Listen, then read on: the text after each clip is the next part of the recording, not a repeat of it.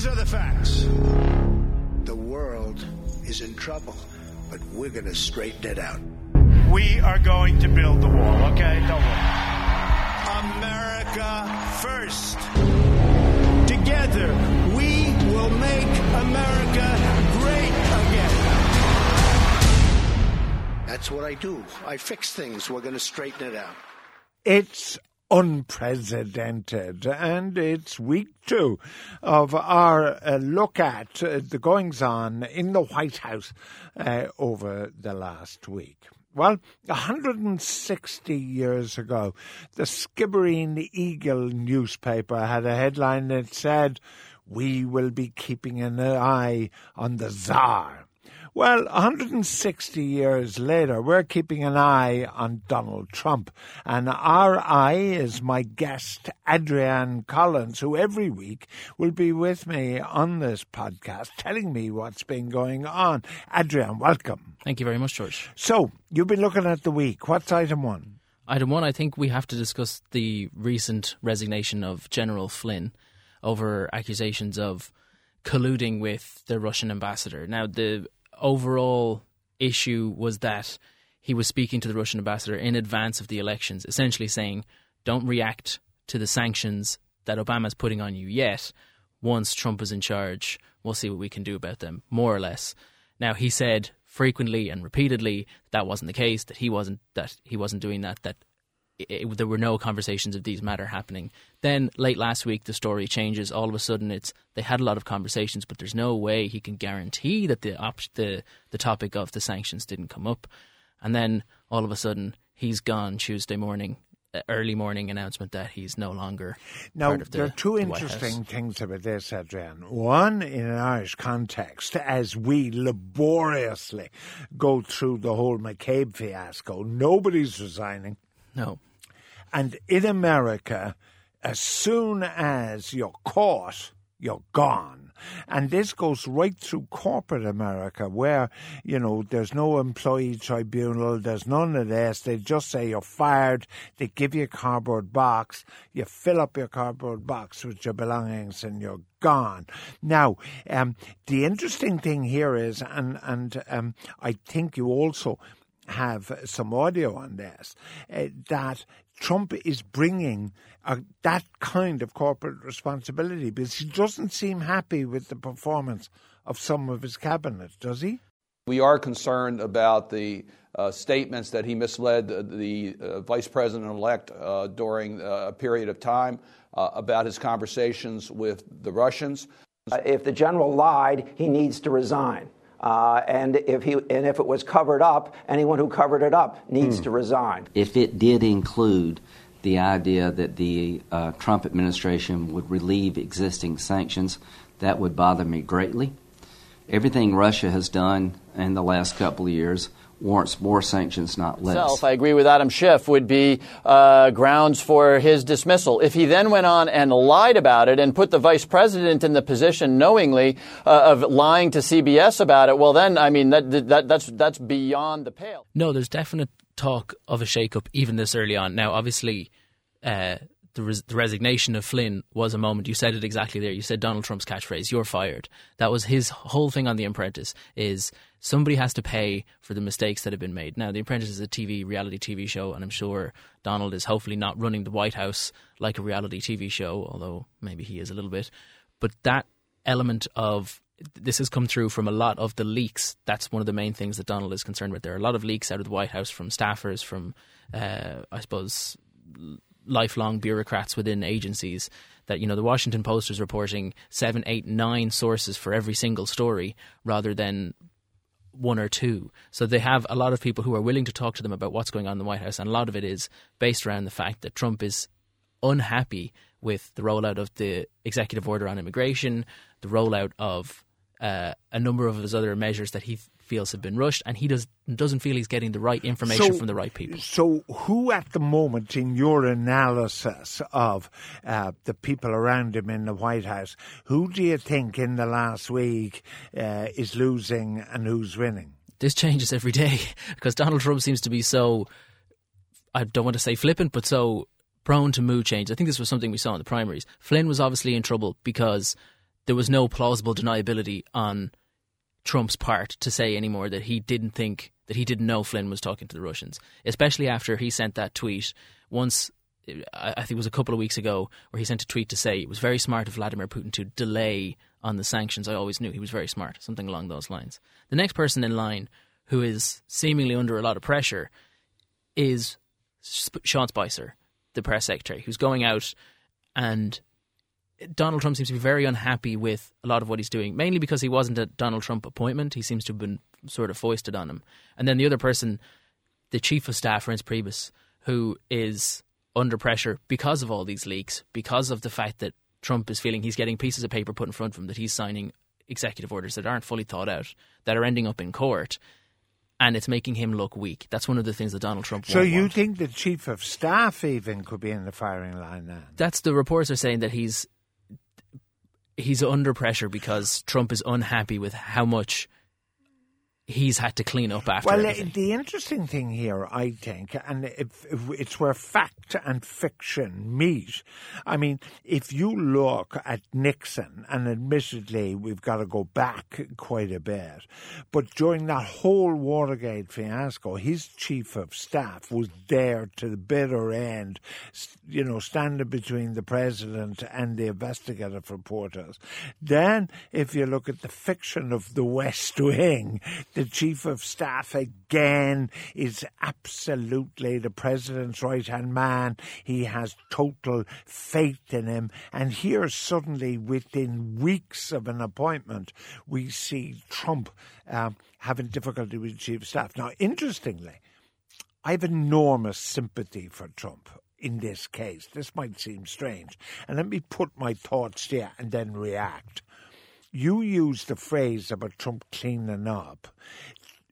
People like Donald Trump in business are used to having of leaving a trail of paperwork behind them and there's people who then clean up. That's why PAs earn a lot of money working for chief executives of major corporations because they clean up behind them.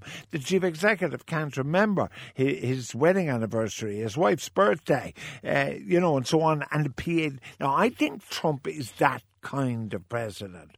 So, therefore, because he's that kind of president, he needs more people picking up the pieces behind him. Do you buy that scenario?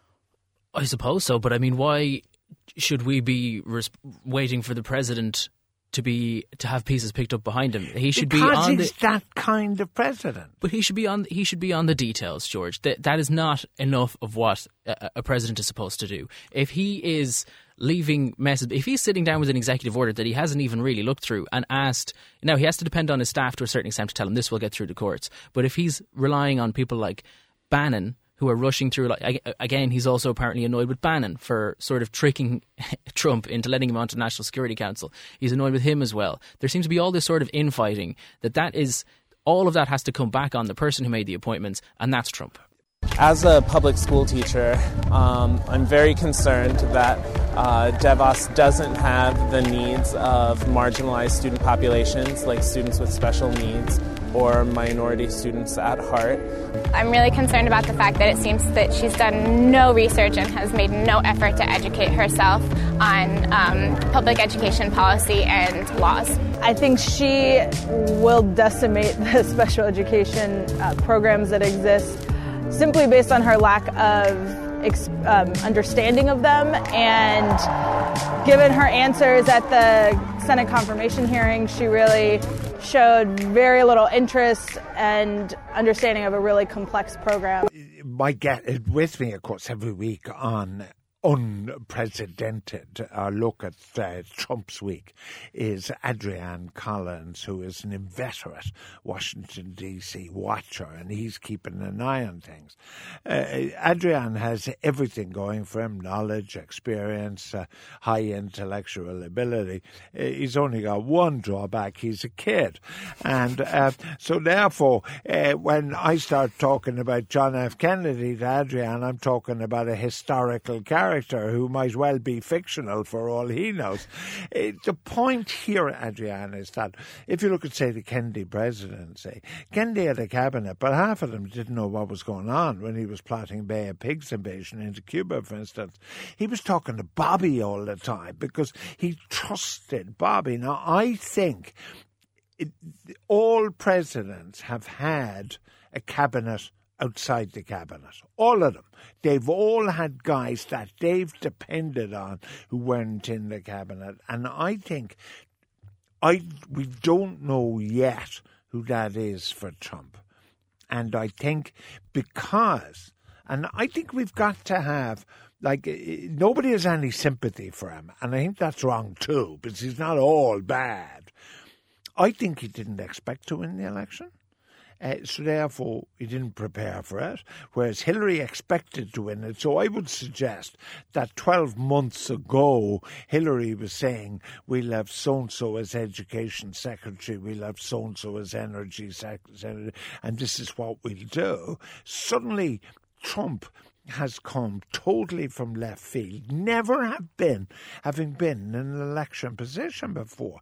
Like we said this about Obama, were proved right. Obama's lack of political sense and nous um, it cost him dearly in his presidency. Now, Trump has come in and and with even less experience, he's depending on the people he appoints and looks as if he's made some bad appointments. I mentioned education secretary. Education secretary is DeVos, isn't Mm, that so? Betsy DeVos, yeah. Yeah, female. Because he's picked quite a few females, so you can't throw that stone at him. What happened with her? Well, there's a the issue is that she comes in again as somebody who is uh, not okay. She uh, people uh, her critics are saying she's unqualified for the position because she's not an educator. She's not. She hasn't run a school before, and she's coming in to then decide how many millions, billions of dollars should be spent on the education system. How much should be spent to the detail of how much should be spent per student. Now there are issues across the entire United States on disparities spending disparities of spending between different schools even within let's say the same geographical area of California one school could be spending nearly $20,000 per student and one school could be spending less than half of that. So she was asked a number of tough questions by Tim Kaine in her hearing about whether or not she believed that all students should be treated equally, whether or not she believed that all schools should be given the same type of funding, and she seemed to be unwilling to answer or unprepared to answer most of those questions. But Adrian, having said that, for example, Richard Bruton, Minister for Education, was never a school teacher. You know, walked in, I imagine, that first day into the Department of Education and didn't know the first thing about it until some civil servant handed him a brief. Now, so I don't think politicians are supposed to know about it.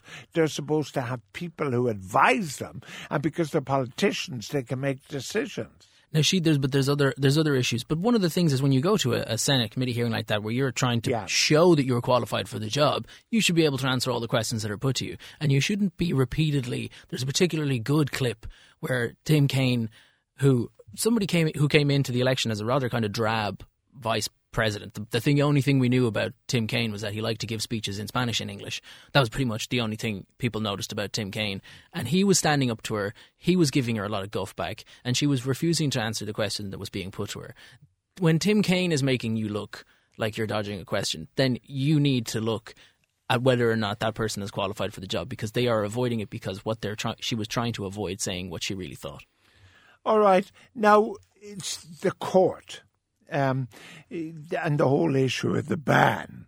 now, talking to people who know, uh, everybody is suggesting he's perfectly entitled to write, to write an executive order on banning, and that all he has to do is actually write another one, uh, and suddenly the whole thing goes away. Do you buy that?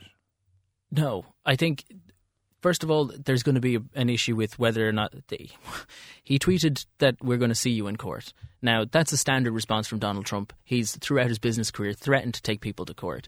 You can't threaten to take a court to court, which I think was one of the main issues that he seemed to have that maybe he didn't understand. But you're right, the the power to decide who enters and who leaves the country, a lot of that rests with the with the president. There's sort of a plenary power there that the other bra- branches of government don't stick their oar in too much. So the judiciary is not going to stick its oar in too much. But he's goading them. He's putting pressure on the judiciary to say these are so-called judges. They don't understand what I'm doing, and they are making America not safe. So if they're doing, if he's doing anything with this order, which is uh, going to go probably to the Supreme Court, if it hits a tie, it comes back down to the the Ninth Circuit Court of Appeals to whatever they ruled on it.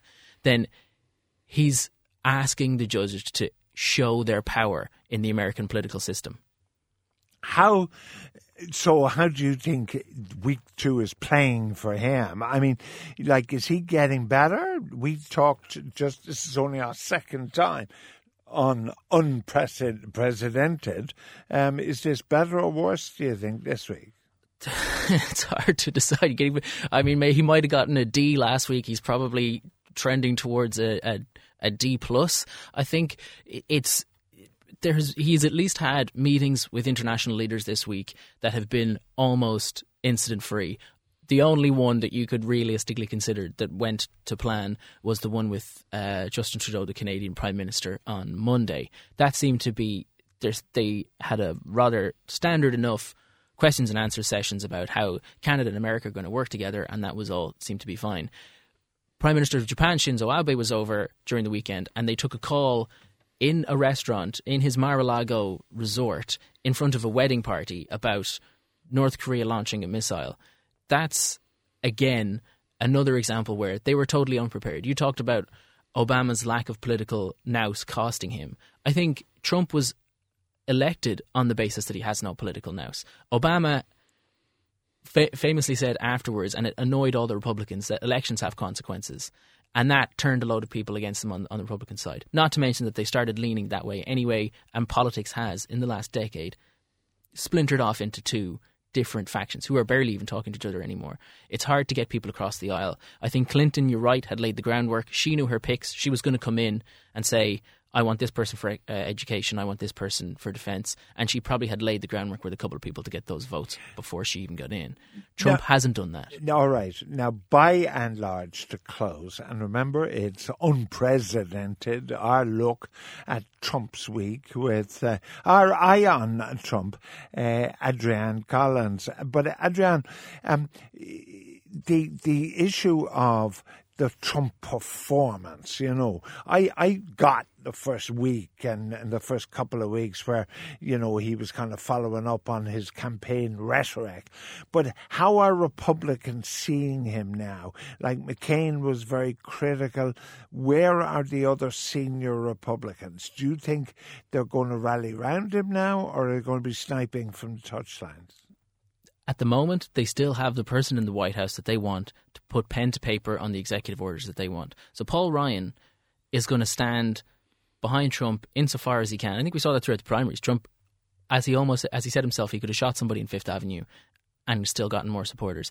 And the Republicans are happy to stay behind him once they have that power in the White House to sign the executive orders that they want. And Paul Ryan wants budget cuts. That's what he's looking for out of this. So if he gets budget cuts, he's happy to go along with whatever else. The only people who are realistically going to stand up to him are, like you said, McCain and maybe Lindsey Graham, are the only two people who are likely to cross the aisle and stand up with them. The the vote on DeVos went to a tiebreak vote where Pence had to come in. I don't think that the, the two or three Republican senators who switched sides would have done that without permission to show that they were able to go back to their congressional districts or their districts and say, well, look, I didn't vote for DeVos. You know, you can you can trust me to stand up to Trump, sort of thing. And they will play that out throughout the rest of the way. There'll be Republicans who will pick their issues that they can go back to their voters and say, this is what we're this is what I'm hoping to do. The one thing I would say is Trump's first two weeks have been uh, bungled executive orders, looks like a lot of bad appointments and a lot of infighting and leaks. He was elected to because he's not a uh, because he wasn't a politician, but now he is a politician, and it's time to start treating him like one. All right, well, there you have it. It's Unpresidented episode two, our weekly look at the goings on in the White House on uh, with our eye on Trump, Adrian Collins. Talk to you next week.